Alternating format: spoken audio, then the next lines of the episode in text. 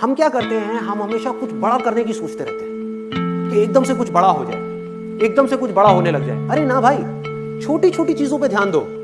छोटी छोटी जो लाइफ में चॉइसेस आ रही है ना, दिन में हज़ारों चॉइसेस आती हैं। कोशिश करो, बड़ी चॉइसेस को छोड़ो। छोटी छोटी चॉइसेस पे खड़े उतरो। अपनी नज़र में उठो। लाइफ में आगे बढ़ने के लिए सबसे ज़रूरी चीज़ क्या है कि आपको खुद की नज़रों में उठना है। जो इंसान खुद की नज़रों में उठ गया, वो दुनिया की नज़रों में तो अपने आप ही उठ जाएगा। उसको कुछ नहीं करना पड़ेगा।